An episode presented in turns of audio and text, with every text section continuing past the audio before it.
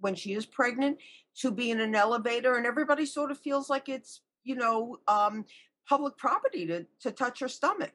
Um, something about having babies feels like it's it's open season for everybody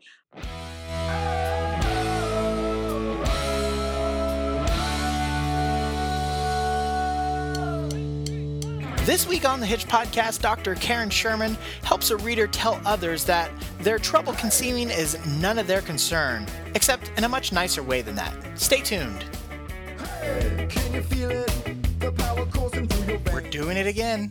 Free wine in the month of May. Join any of the wine clubs in May 2013 and your third shipment of wine is free. All you have to do is go to hitchedmag.com and click the wine club link and sign up for any of our clubs. Don't wait, this offer won't last forever. And remember, the Hitched Wine Club is the only wine club created just for couples with exclusive date ideas. So let us help you and your spouse reconnect every month with some delicious wine. All you have to do is go to hitchedmag.com and click the wine club link. Cheers!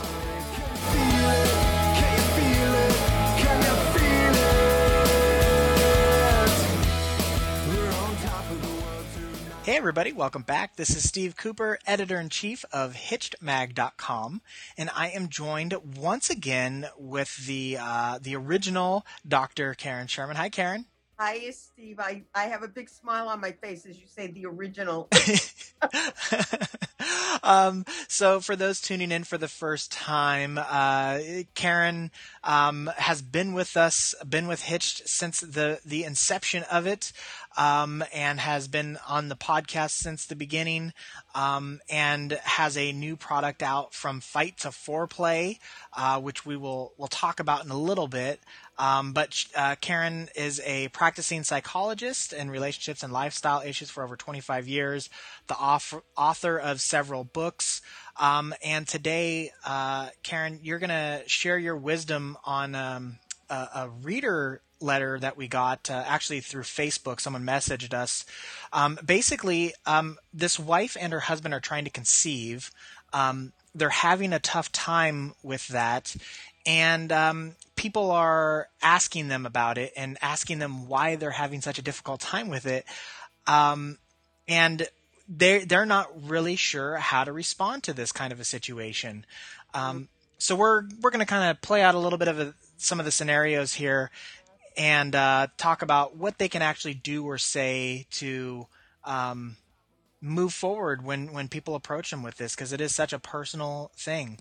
Yeah, it is personal, isn't it? You know, people, I, I, you know, I'd like to think that a lot of people are really just asking because of concern or, you know, because they think they have something to offer. But what people don't realize is that for many people, well, I, I would assume for most people, when you have trouble conceiving, you know there's a lot of embarrassment or there's a lot of um, discomfort around it and it's not something that you know you really feel like you want to talk about publicly with a lot of people. A lot of a lot of couples don't even really like talking about it with their parents. So i can't even imagine that you want to talk about it you know with the world so to speak. Yeah and and you're you're right because i mean you bring up the parents it's a lot of times I'm guessing, and I, this person didn't say who was asking the questions or, or what, but I, I've heard it a hundred times that, you know, in-laws, they want to know when the grandchildren are coming. Right. And so right. I, I can imagine that this may be part of where the, where this pressure is coming from, or at least the questions are coming from of, you know, hey, I'm not getting any younger, and uh, why are you guys having such a hard time? It may be, but you'd be surprised, Steve. You know, um, first of all, they could be a lot of their contemporaries who are having children. Yeah. And they could be asking, or it really could just be a lot of people who, you know, feel like, you know, oh my goodness, you've been married four years now. You know, where are the kids? You know, it's so common for a woman to, um, when she is pregnant, to be in an elevator, and everybody sort of feels like it's, you know, um, public property to to touch her stomach um, something about having babies feels like it's it's open season for everybody, uh, whether it be, as I just said, in touching a woman's stomach or you know in discussion. Um, and they don't realize that it is really an extension of something that's really very private and personal for the couple. You're right. It it really does seem like um, child rearing, uh, pregnancy is a. I don't want to say it's a community activity, but it seems like the the community really latches onto it in a way that doesn't happen with other things. And yeah. I I know we've talked in the past about how people are so forthcoming to ask for advice about parenting and, and raising their kids, um, but they don't have that. And it's, it's extremely personal, um, but they don't have that same kind of openness about their relationship, their marriage, um, which is really f- interesting. I think that people have no problems um, engaging in those kind of conversations, asking those questions about uh, raising kids. Are you pregnant? Um, all those things, but they they won't ask, you know, some really benign questions about the a, a relationship in general. Yeah, yeah. Um, so you know, so I I think that if those questions come up, um, let let's go. Let's take the high road. Um, and even if you know you suspect that the person is not asking truly out of um, concern, the best way I think really to get the person off your back is to say, you know, I'm I'm sure that you're asking because you're concerned, um, but it's really something that's you know just be, between the two of us, and we're not really ready to talk about it yet, or or we don't have information that we're ready to share. Um, but you can be sure that just as soon as we do, you know, we'll let you in on it. Um, and that way you're not being impolite but you know um, you're setting your boundaries and you're still respecting the two of you in your relationship.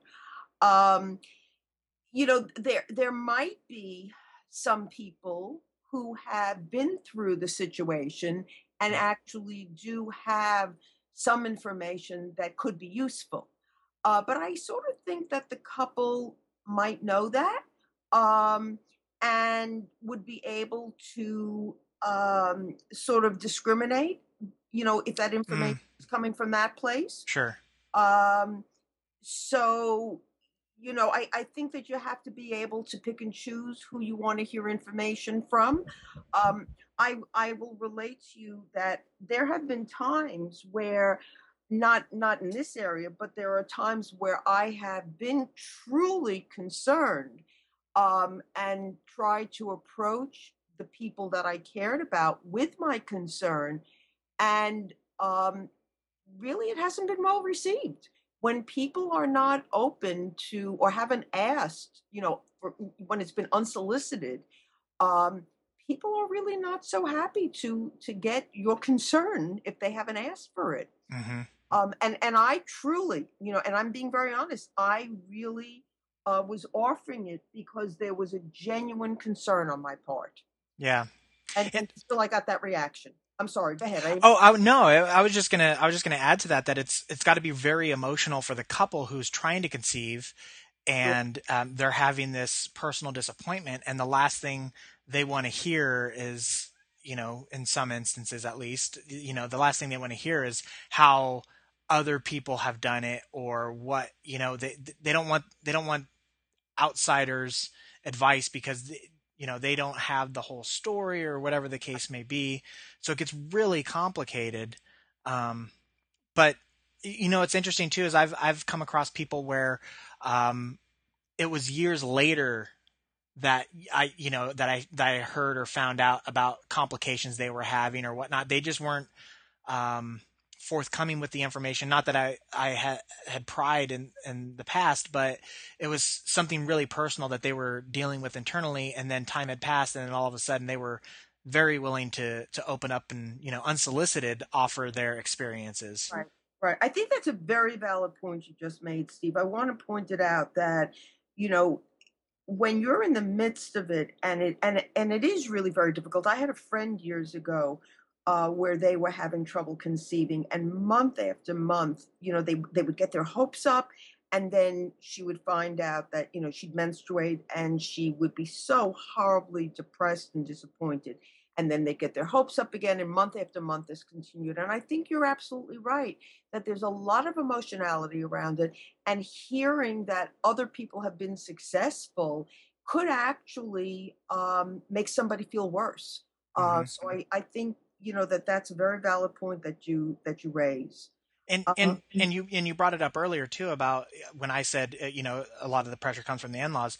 Depending on where these couple where this couple is, um, you're right. It could be an instance where all their friends are now starting to have kids, and they are desperately trying, and they're the ones that are left out um, in the cold with that. You know, right. try, trying but unsuccessfully so and so they you know may have some uh, personal emotions about why that is or some other hard feelings about that Right, right. You know, now I was just thinking, let's let's do the flip for a moment. So let's say that you are someone who truly is concerned and thinks that you really have something to offer. Okay. So how do you approach somebody? And I guess the best way to do it is to say, um, you know, from things you've said or from, you know, things that I've noticed, um, it it appears to me that um, you know I might have some information that could be helpful to you in the area of um, you know infertility doctors or something like that. Is that information that you would like me to share with you? Um, so that you ask, you don't sort of plop it on the person. Um, you know, you you you know sort of invite them to uh, receive it hmm and if the person says no, then you've got to respect that. You don't, uh, you know, say, well, you know, this is person is really good, and you have to go. And yeah uh, so you can offer it, but again, it's got to be done very, very gingerly. Just sort of saying, you know, you have some information. If they're ever interested, you know, uh, it's it's certainly something you'd be very glad to share.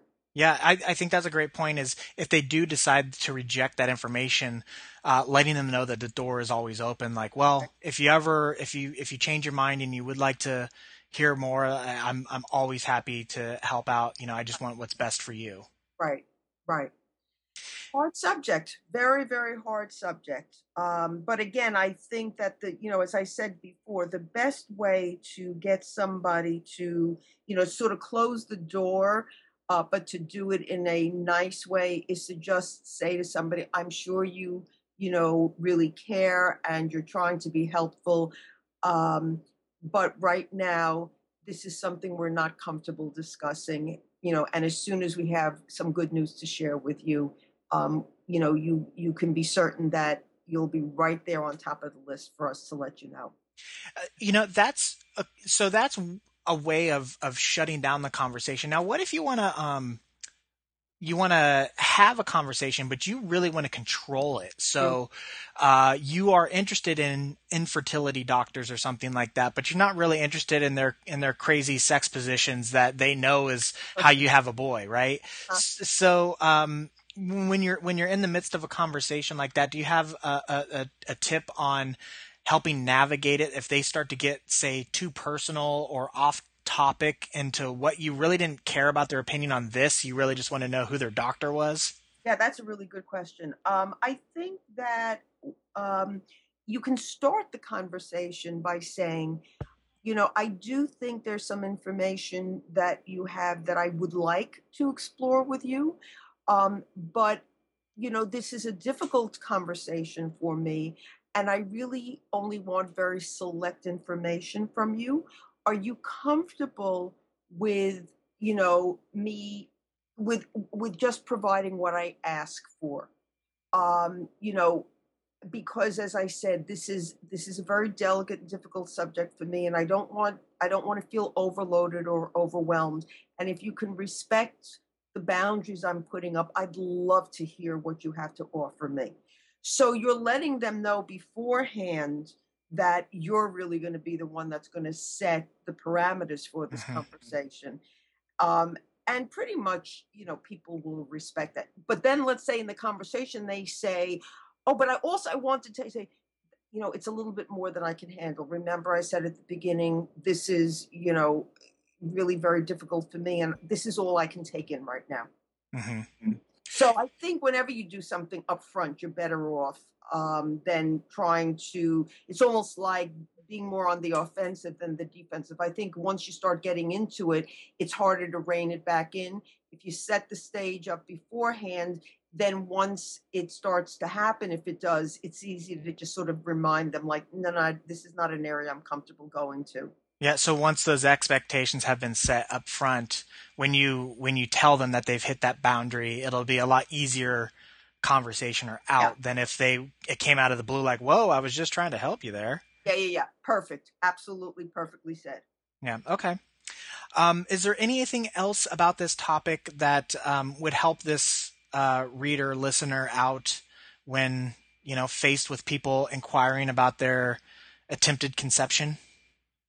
Uh, well, I think just to know that you know there's going to be a variety of people who are going to try to be quote helpful, um, and you know I think that what we've discussed today can help set boundaries, and also to know that there's going to be a variety of feelings that they're the couple is going to go through and the best thing that they can do with each other is to talk to each other and support each other through the process um, because um, they may each be experiencing different feelings. Um, not to say one type of feeling is right or wrong, but as long as they can hear each other out and be there for each other, um, that's what's going to help them get through the process uh, best. Yeah, you know, you actually just uh, sparked another thought in my head really quick here.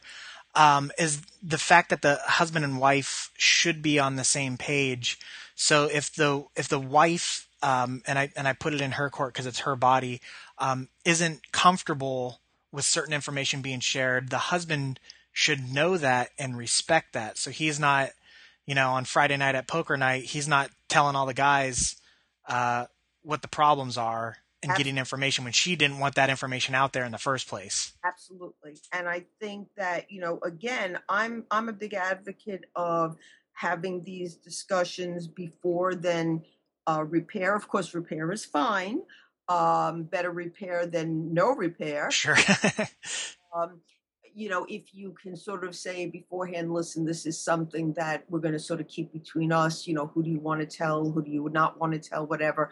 And when, by the way, when you're out at your Friday night poker game, that's not the time to be talking about it, even after four beers. Yeah, and we we've been talking uh, a lot about uh, shutting the conversation down. That's not to say that.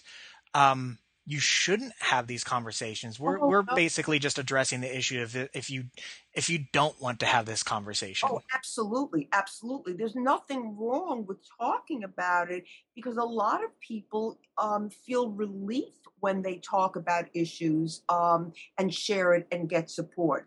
But again, you want to be selective in who it is you want to get your support from. If the person's not going to be supportive, then whether it be about this issue or anything else, then that's not who you want to speak to. But no, there's nothing wrong with speaking about it. It's really just a matter of your own comfort level. Yeah. Yeah.